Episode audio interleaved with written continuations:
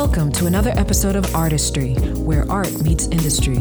We are your hosts, Rochelle Etienne Robinson and Stan Substantial Robinson. Our guest today is Mason Lieberman. Mason is a music composer, artist. Gosh, genius. Can I say that? Um, I read your bio. Now, you've been, is this right, Mason? Since you were five, you were playing the cello? Uh, yes, though if I'm totally honest, I think I'm a little better at cello now than I was back then. Really? Only a little bit. you, you don't say. like I, I, was pretty killing at five, but, but maybe not quite professional career. Why cello? What what made you start with cello? Oh my god. Um, so this is going to sound like a ridiculous story because it kind of is. Um, when I was about three years old, my parents showed me the Disney movie Fantasia, mm-hmm. and I just loved it. And the one weird thing that happened when I watched that movie, my parents couldn't understand, is there was a scene. It became my favorite movie, by the way. So we would watch this over and over. Mm-hmm. And there was one scene in the middle of the movie where Mickey is like uh, playing with a broom, Sorcerer's Apprentice. And I would always point at the screen and say, broom. And my parents thought, oh, it's cute. He wants to be a janitor. I don't know what they would say. Um, and over the years, this we kept watching it over and over and over. And they eventually noticed that I would change what I was saying. It started to become, I want a broom, mm. to I want to play with a broom. Right. And eventually, by the time I got to about five years old, I want to play broom, which they thought that's weird. That's interesting uh, syntax. um, so they didn't understand what it meant. They couldn't figure it out. Um, as luck would have it, there is a community event, sort of like a petting zoo for orchestras, mm-hmm. where young kids were brought to the orchestra to kind of experience culture for the first time, see what the instruments were, and hopefully, you know, grow up and become passionate about it. It was kind of a feeder program to get people into the youth orchestras in my community. And I went to it, and the second the cello section was featured, they were like, These are the cellos. Hmm. Mr. First Cello, play something to show the children. They uh, did something. I went, It's the broom. And I like straight up shouted this in the middle of the And so my parents were like, Oh, this little hmm. asshole wants play the cello. and they were very confused, but they thought about it, and I'd been somehow asking for this for two years, and I was a very, very, you know, hyperactive kid. I didn't have the attention for anything. So the fact that I'd somehow had the attention to ask for this for two full years hmm. was a sign to them that, you know what, maybe we should get him a cello and see what happens. Right. And so they went on, I guess, whatever proto eBay was or something to that effect. They bought a cello online, and the world's tiniest cello showed up like four or five weeks later on off the internet. It was an wow. eighth-sized cello. It's legitimately a tiny bit bigger than a viola Wow. wow. That's crazy. So, besides cello, you also play uh, guitar as well, right? Yep. Um, that's a much more uh, standard story for my generation. Mm. I was 15 years old and I bought a copy of Guitar Hero and I got good at Guitar Hero. And eventually I realized if I was good at Guitar Hero and I played the cello, why didn't I just play the guitar? Right. it turns out that is a suitable justification for a career. Yeah. Why not? now, did you take private lessons or did you take, were you able to take lessons through your school? On cello, yeah. I took lessons privately primarily. I had, I think, a few lessons through my school, but not mm. really. I grew up in a community where we didn't really have much in the way of music programs. There weren't very strong music programs around us. I didn't really have a orchestra per se until like middle school, high school, give or take. Um, but like I took private lessons with this delightful old woman with um, very, very strong arthritis, Betty Rasig, um, who would not take children who were as young as I was. She just refused, and she kind of made an exception for me. And it was a constant case because I was a very visual learner of her saying, "Do as I say, not as I do," because her hands couldn't quite make the right uh, positioning anymore. Wow. But I'm learning how to play visually, so I was following what she was doing. So it was kind of funny for the first like I don't know three or four years. I played cello very incorrect, but I did play cello surprisingly well in spite of. It. Um, I was super passionate. I loved playing it, and ultimately, you know, it all got figured out and fixed up with the next teacher. Right. Wow. And where did you grow up? I grew up in Tyler, Texas. Um, Okay. It's kind of like a somewhat rural area in East Texas. Mm. Um, it's not that small of a town. It's like a hundred thousand population, but I mean, my high school was in a city population of like two thousand, something like that. Gotcha. What was the the music scene like there as a kid? Oh, what music scene? right, right. I was yeah, because I'm not familiar with that city, so I was wondering. I know, um, you know, like we Austin. Yeah, people run down the names of all of these big cities across the United States, and of course, when you think of music in Texas, you think of Austin. So, um, you know, Austin has a wonderful music scene. right, right, I mean, I would probably say I think there's like two or three venues total in the city, including restaurants that play music. wow, Um, back then, at least. I think they've actually gotten cooler since then, but Mm. I don't live there anymore. right, Um, so I mean, there was like a symphony orchestra that played in the East Texas area, but really it was a Dallas orchestra, and they just did their concerts. They like doubled them in the Tyler area, right, which was wonderful because it gave me an opportunity to get to see orchestras real up in person without having to go all the way to Dallas, which back then was a two-hour drive. wow, uh, So you know that Yeah. was kind of the biggest musical thing we would have, and then the university would have like uh, concerts and uh, Broadway musicals, things like that, that would tour through. Usually, whenever they were coming through to Dallas, they might be able to book a second night and get the uh, Hmm. touring companies to come out to Tyler, and it would just make sense because it was an extra gig for them. wow. So, so while playing cello and guitar, I also know that you're a vocalist. So, when did you start kind of exploring, um, you know, like singing? Um, so I've always loved singing, but I actually didn't start singing professionally until I was 21, um, 21 or 22, something like that. Mhm. I'd been singing as a kid my entire childhood. I'd done like musicals and community theater, thing like that. Right. Um, but I'd never really taken it seriously. Um, not because I didn't think that I could so much as I felt like cello and guitar were plenty Mhm. and like those were the things I was good at, not singing. Um, I remember I was driving in my car one day, singing along to I think it was a Foo Fighters tune, and just kind of like jamming out, and like I sort of felt like a I don't know what it was, like almost like a click or something, and like I guess some phlegm or something was unlodged in my throat, and suddenly I could sing rock music. I was like, well, damn, I was never trying hard enough and from that day on, I could sing rock music, and it was amazing. Like I can't emphasize enough. It was legitimately like a like all of a sudden mid song, suddenly I was able to do this thing that Wow. I'd not been able to do prior. Because before that point, I'd only really ever been able to sing like more like clean pop type stuff, Broadway type stuff, like you know Right. traditional legit quote. Right. So, question. So, you, what at what point um, in high school? I know you attended uh, Stephen F. Austin University. What was it that you said? You know what? I want to do this for real. Like, I want to do this um, for my life. I want to. I want to. You know, be an artist. I want to be able to perform and do this for a living. What what was there someone in particular that inspired that, or was it just family support? What would you say? Uh, Yeah, I mean, I would say his name is Masahiro Sakurai. He made Super Smash Bros. And somewhere probably before I got into cello, um, I was wildly addicted to the original Super Smash Bros. on uh, N64. And I made a deal with myself that I was going to do music for Smash Bros. And that didn't, you know, I didn't realize that video game composers were a job. I actually didn't know that was a job basically until the end of high school.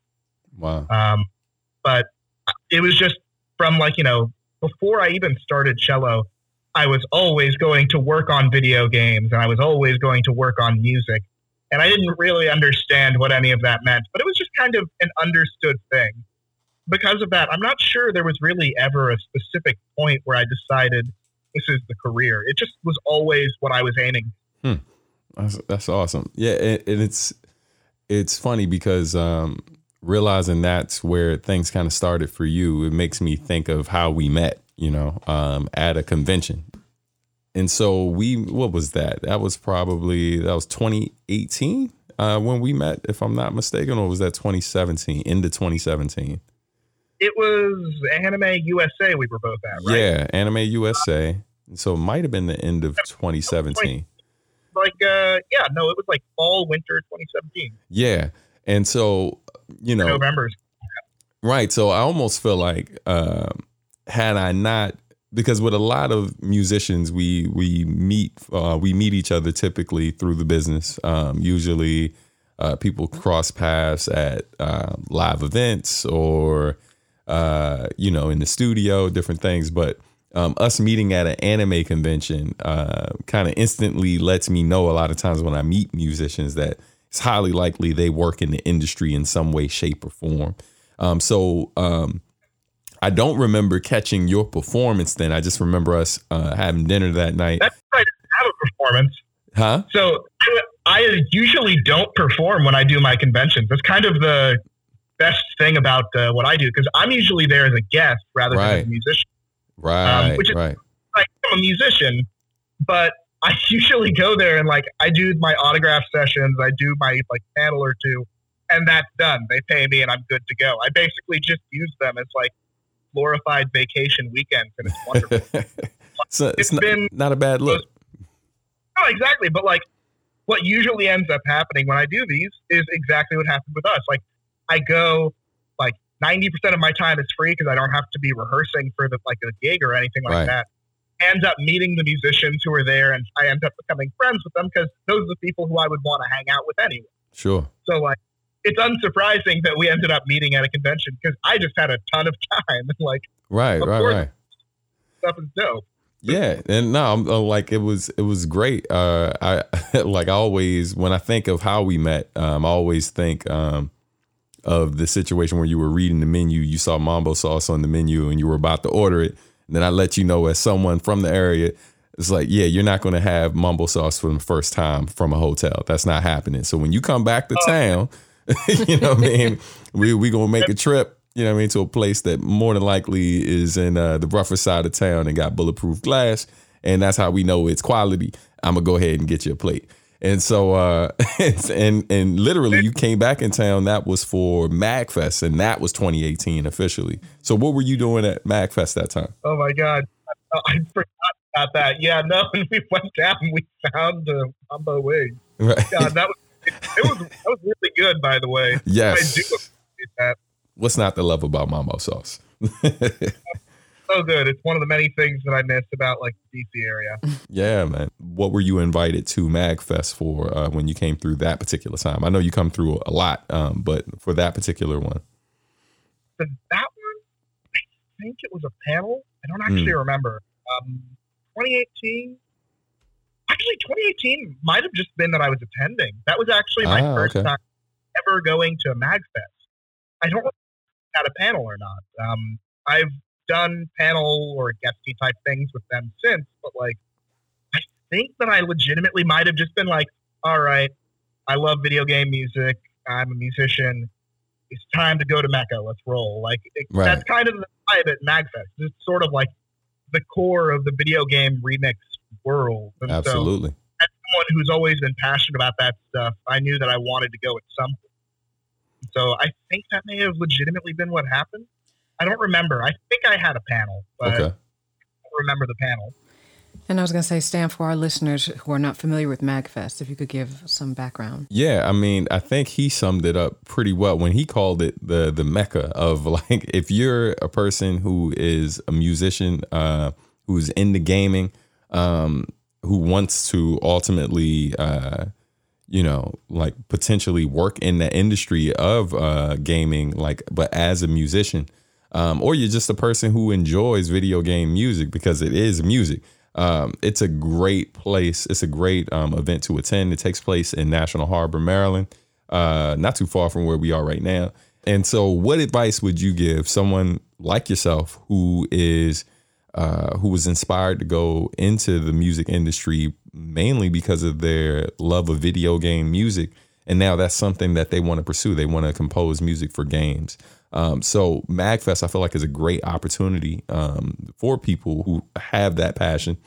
So what would you advise them to do, like when visiting Magfest, other than just having a great time in general? Like what, like some networking tips uh, you would give them? Sure thing. Um, what I would say is that the video game industry is full of like the nicest people in the world, in my experience. Mm. And if you ever just look them up and you find someone's going to be at Magfest, there's nothing wrong with just shooting them an email. And this is especially effective if you're a student, by the way, but just saying, hey, I'm new. I would love the opportunity to take you out for coffee or something mm-hmm. and just ask some questions about your career, learn a little bit more about the industry because I'm really passionate about this and I it, it would be a great pleasure to get to learn from you in my experience, there are very few people who will ever say no to that mm-hmm. unless they literally don't have the time to, which is totally possible. And if it is, then, you know, be cool. Right. But like most people are going to be like, oh, yeah, I can carve out 30 minutes. I can carve out an hour. And all of a sudden, you've got an exclusive masterclass from someone whose work you already respected and admired. Mm-hmm. And, you know, it's wherever you are. Um, MagFest isn't the only event that I would say to check out. Mm-hmm. I am a huge, huge proponent of Game Developers Conference, GDC, which meets every March in San Francisco. Um, in my experience, it is kind of like the core of hiring for the video game industry. So, like, mm. if you want to get hired in house um, or, like, you know, inside a major company, then you go to GDC, and that's kind of where that happens. Um, and it's also just like it is the major get together for the video game audio industry mm-hmm. as well as the rest of the game dev industry. Like there's Game SoundCon as well, which is also great. Um, but like GDC is where we host the Gang Awards or the Game Audio Network Guild, which is right. kind of like the video game music Oscars. Mm-hmm. Um, and like everyone shows up and it's a lot of fun, and then everyone goes and drinks and like it, it's just like a great experience, great hang. That's awesome. That's awesome. Um, so how old were you when you had your first film score? I see here that um, Joe Lansdale's "Christmas with the Dead" that was um, recorded. 18 or something. Wow. wow. so, as far as your process, when you're composing, you know, the art of making music, do you have a certain um, routine? Routine or is there inspiration that you pull from? And is it different um, composing for for instance for a play? Do you versus a video game? Like do you use the same practice oh, yeah. okay. Um for me it's a little bit different because um well you know in some ways it's the same. It kind of depends on the uh, format the medium that you're working with. I would say that for me and this is different from other people writing for a play, and this is very simply not musical for uh, clarification, but writing for a play, writing for stage, and writing for film or TV can be somewhat similar um, in that they both are linearly consumed formats. Um, usually, what I'm kind of doing is meeting with the creative directors, whoever it is for the show, whoever it is for the uh, production for the play, and establishing a list of, you know, when we need cues, what for, what they're going to be like. And then I kind of go down my list and I create them. You know, I crank them all out, produce them, get them ready for the release, for the performance, whatever it is. Mm-hmm. Um, video game music, in a sense, that's what you're doing too, but actually there's a lot of additional steps of consideration because when you're creating music that could be consumed non-linearly, where you have to account for player agency or this idea that a player could do anything, they could go any direction. Um, you have to write music that can kind of account for that, that can kind of follow that action. Mm-hmm. So, where in a TV show or a film, like, you know, I'm creating a stereo file. I pin it at a certain time code so that it's always right there. And, you know, when the gun fires, you're always going to hear the cymbal hit followed by the big epic action sadness cue or whatever. Like in a video game, I have to say, oh, well, you know, when you're in this zone, this is the adventure cue that's playing. It's kind of the mid state. But if enemies appear on screen, we'll say up to two enemies, then suddenly we're going to boost the energy level and you're going to add this percussion in, but it's the same track. It just feels different. Right. And if you're below 50% HP, maybe we're going to low pass filter you to show that you're in danger. And like, Hmm. there's all this real time stuff changing on the music that Wow. you sort of have to plan when you're accounting for video games. So it's a lot of fun. Hmm. Um, it's like scoring a 3D puzzle sometimes. Wow. And when you're composing, are you um, working on a keyboard or do you go straight to your guitar? What's Um, your go-to instrument? Or are you just um, writing If I it out? if I were a if I were a smart person, what I would have said is, well, I'm basically a piano virtuoso, and I just play everything in with my uh, piano. Right. But unfortunately, that is the one instrument that I'm not uh, particularly great at. I'm okay at piano, but you know, Right. I am what we refer to in the industry as a composer's pianist, which basically means I can play notes, but please don't ask me to play notes. Right. So really, what ends up happening is usually I'm opening my DAW, uh, my digital audio workstation. For those who don't know, it's kind of like the Microsoft Word of my industry. It's just what you use to create the thing you need to make. Mhm. Right. And What's your I'm DAW choice? Logic Pro 10, Logic 10 for Logic uh, for life. Nice. Uh, which I shouldn't even say Logic because really I should be voting for Nuendo by now. But like, I'm not going to get into that on the podcast. okay. I do a lot of stuff by hand, by uh, mouse and keyboard. Um, because generally speaking, at least for me and how I've always done things, Mhm. I usually just sort of hear things in my head and I go, okay, let's recreate that. Um, so in a lot of cases, you know, I'll play in like the individual melody on my keyboard, or I might click it in using MIDI data, which is kind of like computer music notes Mhm. and kind of go from there and just sort of build it and produce it in the box or within the computer. That's the terminology we use for it. So for our um, listeners, just kind of point out like some of the things you've worked on, because uh, yeah, you you've been busy, brother. For someone as young as you are, you've accomplished a lot already. And so I see, you know, I know you've worked on Rising of the Shield Hero, uh, Super Smash Bros. Vocalist on Shield Hero, cellist on Smash. Yeah, yeah, man. Um, then League of Legends. Uh, you've also done stuff for the wall. what was that? Electric guitar on League of Legends. Nice. And then uh, The Walking Dead. All three, actually. Right. Wow. nice. That's awesome. Made in Abyss. Uh, even uh, Hell's Kitchen. Vocals as well. Um, and I have to say, my proudest moment of my career, Mhm. not really, pretend it is, my grandparents. Um, definitely that Gordon Ramsay once tweeted um, from the ads that I had worked on from that particular ad campaign. Mhm. he like quoted one of the lyrics that I'd said, and like the picture was from the ad, and it had the subtitle in it, and it just said "handsome narrator," and then it was like the line I was singing. I was like, "That's me." Right. That's awesome. technically, Gordon Ramsay has tweeted about me before. Right. You're That's winning. big. You're winning. Right. Basically, as long as he doesn't see how I cook, I should be okay. So, as far as that, um, you know, these opportunities are great. Now, do you have representation? Do you have an artist rep, or how are folks finding you?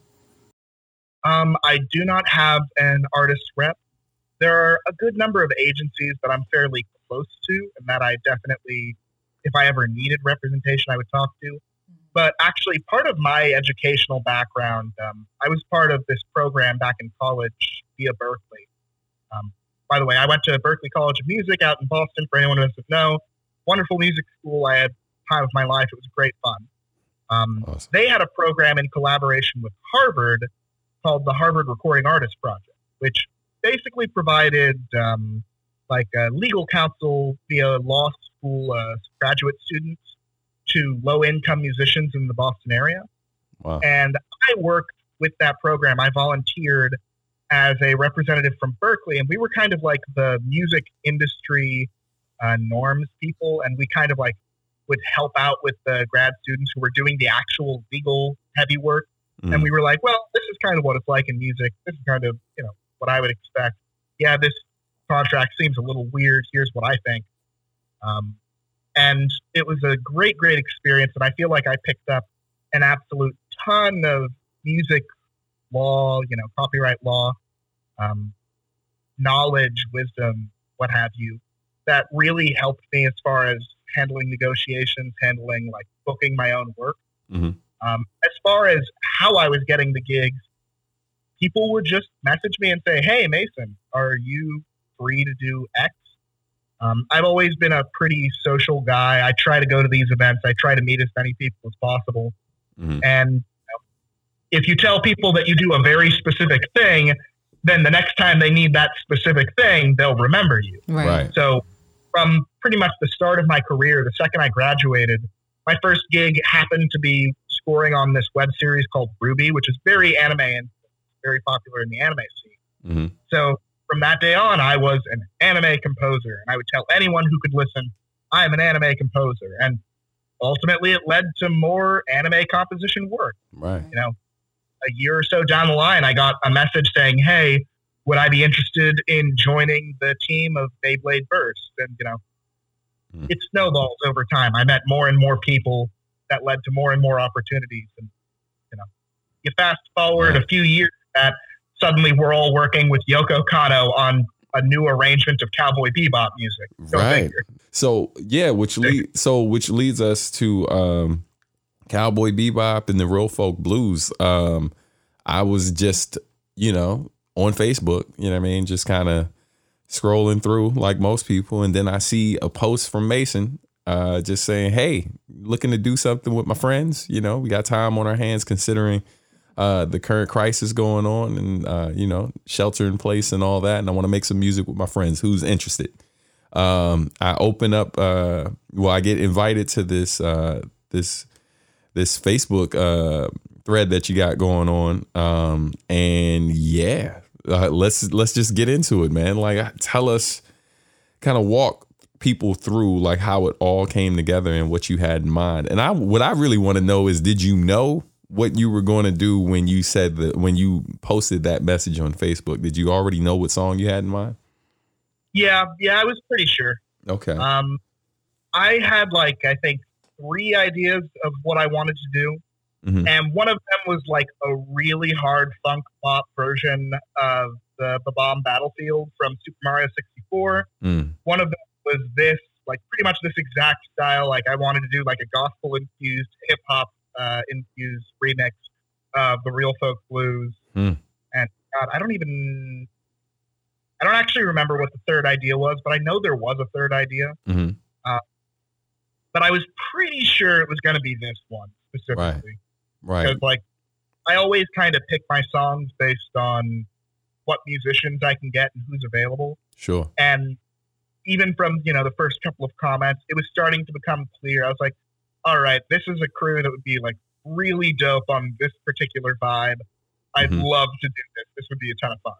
Yeah, and I think with the the song, I think the the subject matter of the song um, is very timely as well. You know, I I feel like uh, that's part of the reason why it's resonating so much. Um, it was, I mean, the original, of course, was a great song, um, but you know, like us coming together the way we did, considering how limited uh, folks are nowadays in terms of being um, in the same space and kind of being able and, and everyone dealing with their own form of blues uh, to a certain extent uh, based on uh, the, their quarantine situation.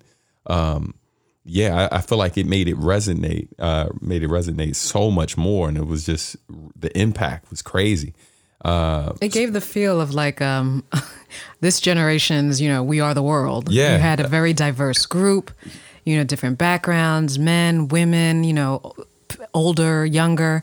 It, I mean, just aesthetically, it looked very, very good. yeah, like a diverse group of folks. It didn't, it's really funny that you keep uh, that you uh, mentioned "We Are the World" specifically because um, I think I can probably say this at this point.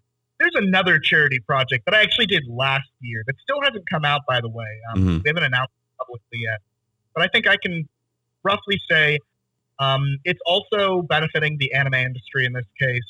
hmm And literal concept was pretty much to write the anime "We Are the World," Hmm. um, Hmm. which I, of course, then you know, being me, I decided to like prod title the project while I was working at "We Are the World." Uh, we Uh, nice. Mhm. nice. I regret nothing. Like that, that the pun wrote itself. It justified the project. Our Right. daughter would love that. Right, right. She's a self-professed weeb. hmm Well, with Stan as a dad, I can completely understand. right. Buy it honestly. That's I remember awesome. her being Zelda head pretty young. Yes. Right. Yes. Right. Oh my goodness. But yeah, no, um, it's kind of funny that people because I've gotten that comment a lot with this project. That oh, it's like the We Are the World of anime, and I'm like, hmm oh, you you have no idea.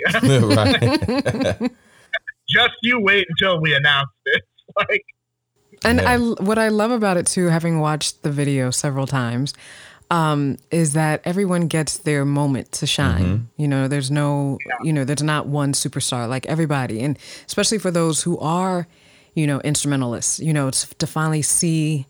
You know, a saxophonist, or even you know the the shakers. You know what I mean? Oh, like yeah. everybody is represented. Everybody gets their their moment to shine, which is great. Except the bassist, because he didn't have his haircut. Well, he didn't have a haircut, and he told me that he didn't. I think like my real theory is that I think his wife probably told him he wasn't allowed to show up on camera without a haircut. Like that's my theory. um, he's, he's a great guy. I Mhm. love. his Oh, he kills it too, man. Buster Bass is super talented. He's played with a ton of amazing artists. Um, and like, I was chatting, I was like, "Can we get the video for you?" He's like, "I don't know, man. I'm not sure I'm allowed." to." So let's. Um, I know because we jumped into it because you, you, you, both you and Stan are involved in the project. But if you guys could give um, Stan, if you could give some, um, actually Mason, if you could give some um, background. Cowboy Bebop is the title. What was um, what what inspired you to do the remake, and what was the turnaround like? Because you guys did this very quickly. I mean, to Yeah. be able, and not everybody was here in the states, right? You had every people were from everywhere. Um, I mean, we had musicians in Tokyo, we had musicians in Halifax, Nova Scotia, musicians all across America. I'm in LA, Sam's, you know, out in Virginia. Mhm. Like, we have people in all corners of the globe. Um, we have people, I think, in Europe, like all over the place, just Right. literally, literally all over the place. Um, and we turned this project around. Initial Facebook post to release, you know, on vinyl and in the Funimation YouTube channel, hmm 45 days. Wow, Yeah. that's amazing. Yeah. It was With- very, very fast. And really, the music was mostly done Mhm. in like weeks, give or take, two, two and a half weeks. Yeah, I was gonna say it only took about two weeks to do the music part. A lot of the other stuff was the yeah, uh, like doing the music video properly while getting the consent. It was really mostly just the approval process with Sunrise and with Funimation. mhm. Um, make sure that everything would come out properly and that all the right people were getting the royalties owed and that everything was going to be distributed so right. that we could using this for charity purposes. right. Um, you know, when you're working with an IP like that, you can't do anything that would misrepresent the brand in any way. Absolutely. Like Right. one of the first things that we discovered that we'd screwed up on that we needed to fix was that we commissioned this artist who's incredibly talented. Uh, Mhm. Shout out to Crow on Instagram. She's incredible. hmm Um, who did this wonderful, wonderful album art for us. hmm And it was incredible and it was beautiful and it absolutely captured the spirit of the franchise. And we could not use it because it was not official art from the series. Right. Wow. Right. So the second we went legit, we had to go all the way legit.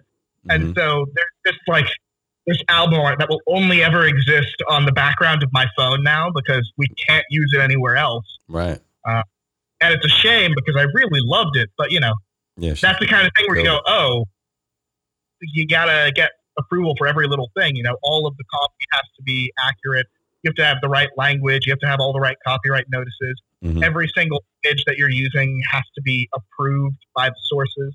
Like we couldn't cropping and editing pictures unless they told us we could. Right. Because otherwise, be changing the context of the original image, Mhm. and it might not be what the artist's intended. So you know, you have to be super, super careful when you're doing. It. Right. And this was to commemorate uh, Cowboy Bebop. Bebop. They had an anniversary, right? This is their Actually, I think it was a specific anniversary. This was literally just we liked the song and we wanted to do it. right. Yeah. Um, goal was charity. Um, we figured out very quickly that, well, this is, you know, as you would say, just a very stacked guest list. There's just an incredible number of awesome musicians on this track. hmm Right. And so, sorry, my cats are making a lot of noise in the background. My apologies. That's okay. no worries. No worries.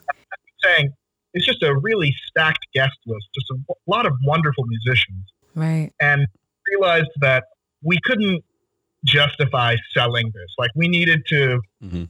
give this away in some way. And if we were going to sell it, that needed to be money going to charity. And of course, Mhm. given everything going on in the world, how everyone's feeling, COVID relief seemed very appropriate, seemed like a very reasonable goal. Absolutely. Pretty quickly, CDC Foundation And for our listeners, if you could let them know where it, the songs can be found and what the charity is for, which charity? Oh, sure thing. I was getting right to it. Um, on YouTube, you can find it on the Funimation uh, channel. A special performance of Cowboy Bebop, The Real Folk Blues, featuring Yoko Kanno, Steve Blum, and other special guests. Um, it's on Bandcamp, of course. Um, you can find that under my artist name, Mason Lieberman. And finally, it is on basically every major storefront your iTunes, Amazon Music, Google Play, Spotify, Tidal, so on and so forth. Um, so you can grab a copy wherever it's convenient to you. That's awesome. and it's currently number one. Uh, was it in the rock genre on uh, Amazon Japan? Correct. Yeah, we hit uh, number one on rock in Amazon Japan. Uh, we hit number six all albums Amazon Japan. Awesome. Just just wild because rock isn't even really the biggest genre out in Mhm. that direction. Right. Song getting there is kind of pretty cool, let alone for this particular reason. Mhm. I don't know. I feel like we've been very, very lucky. The fans have really embraced us. Yeah. and by they've supported this project so incredibly.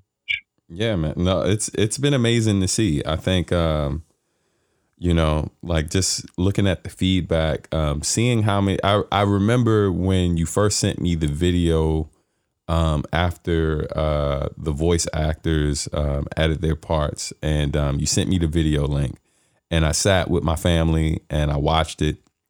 Uh this was before it was made public. And literally, man, I was welling up. I was like, man, I, I really like I knew it was something special, but I didn't know um I didn't expect it to have such a profound effect uh, on me. So I was you know, and I'm I'm a fan of Cowboy Bebop, absolutely, but I wouldn't say uh like shout out the Red Rapper. Like when uh, we just watched the the breakdown of his verse um, and I was like, yeah, I'm a fan, but clearly I'm not the fan you are. So, you know what I mean? Like, but I mean, I think I'm the fan that he is. That- Um, right, right. There's degrees, you know what I mean, and and you know he's top tier. Um, you know, I'm just happy to be in the building. Um, but yeah, I man. just love man. Like I I just love her music. She's absolutely a huge, huge influence to me. Yeah, I wanted to pay tribute to her, and then the series was almost. It sounds silly to say, but to me, the series was ancillary because I love the series. Yeah, Right. sure. Like the music, like that music is part of who I am today and why I became the person that I am. hmm So I had to pay tribute to that. yeah. Um, and and what did it feel like uh, once you found out that not only did she approve it, um, that that she wanted to be a part of the video and even got the seatbelts involved. Like, what it like? Take me to that moment. Like, I want to know because I remember wh- how excited I was when you told us. But oh my! Like, what did it feel like for you? Allow me to paint a picture for you. Okay. Um, so I've been communicating with Japan at this point, and they seem Sunrise seems to be on board reasonably, but as part of their approval process, they're going to have to show it to the original writers. That's just part of their process. Mm-hmm. So I'm freaking out. I'm like, oh my god, Yoko Kanno and Yuho Iwasato are going to hear music that I arranged of their work. They're Right. going to hear I did. Wow, I'm going to be in Yoko's inbox. like I'll have been in her email. That'll count. That's cool. Right. Um, I'm so excited for that, but I never thought there would be anything else. It wasn't asking for her to get involved. We weren't Right. asking any. Of it. Right. Literally getting approval to use the song for charity. Right. Signing off to do a cover so that we could release it in Japan, so that we could be selling it for charity, all that stuff. Right. And like, fast forward like a day or two, a few days, I have radio silence after they say, okay, we're going to reach out to Yoko and to Iwasato-san. By the way, he's the lyricist, just for a frame of reference. Mhm. And I get an email through my website. My website has a contact form, and it just says, Yoko sent you an email. Real folk. And Crazy. I open this email, and in semi, say like semi Google translated English in all likelihood, Mhm. um, I get a message from what turns out to be the president of Yoko's company, Mhm. and it says, "Hello, Kanno-san has heard your track. Thank you. She appreciates your track." And I was like, "Oh my god, that's amazing." Right. know if you would be interested in featuring the seatbelts. And I'm like, oh my God. Like, which is the band that Right. she made for Cowboy Bebop? I'm like, yeah, I know. I'm uh, I- I'm slightly aware of that fact. right. Right. Oh, really? oh my, what, what an interesting thought. Um, she would like to feature maybe eight measures. If you would be interested, then please let me know and we will try. And I was Wow. like, oh my God, I don't know what that means. Like, you know, Right. maybe she'll stems from the song, but whatever. Like, she wants to be involved. That's incredible. Right. So I, yes, of course, you know, anything you're willing to do, we'd be grateful for. And by the way, um, you know, you don't have to do anything, but we're shooting a music video for this, Mhm. and if willing, because she's notoriously not often, uh, she doesn't do a ton of press, she doesn't do a ton of interviews, Right. um, doesn't do camera. Like, if you'd be willing to show up on the thing, I think it would mean a lot to a lot of people. But obviously, you know, do what you want, send what you want, we'll make it work. Right. And I get here back the next night because it's basically a 24 hour process because I'm emailing America and Japan. Mhm. Um, and they wake up and he says, okay, she will send you things. It may take several days for her to prepare. And I'm like, I still don't know what she's sending, Right. but okay, excited. I don't want to get too hyped. Like, I, I tell the band at this point, I'm like, guys, I, I think we might be getting a special feature. I can't really talk about it too much. hmm Um, but there might be a new mix coming because of this. You'll see. And then once I finally got the part, that's when I told the band, I was like, guys, Yoko Kanno and the Seatbelts are on this song right now. like, holy Crazy. crap. Crazy. Um, Crazy. Crazy. Not only did she send us um, the uh, parts of all them playing that she'd arranged, she also sent us video footage that we then synced up of everyone playing their part. Um, and literally, they sent us an edited complete alpha that we could just slot into our video and edit from there. And it was amazing. Like, you know, Yeah. really. Um, and I worked with them to make sure the credits were right. We used the exact language that they provided us. Mhm. Um, and of course, you know, if there was any doubt before that we were going to be partnering with Sunrise and Funimation with this, yeah. the second Kanno-san and Seatbelt signed on, I think that really ended any conversations. Very clearly, if she wants to be a part of it, then Right. the rest of us work together and make it happen. And I think it's going to happen regardless. I think they're already on board, but it certainly probably helped to fast track. Yeah, it sealed the deal. Yeah. Did you got do you are there anything in the works for um as far as doing performing in this live? Um, maybe. Yeah. Um, I can't say at this time, but I will say that I was approached by someone about something. Okay. Right. All right. Right. We'll leave it there. Yeah.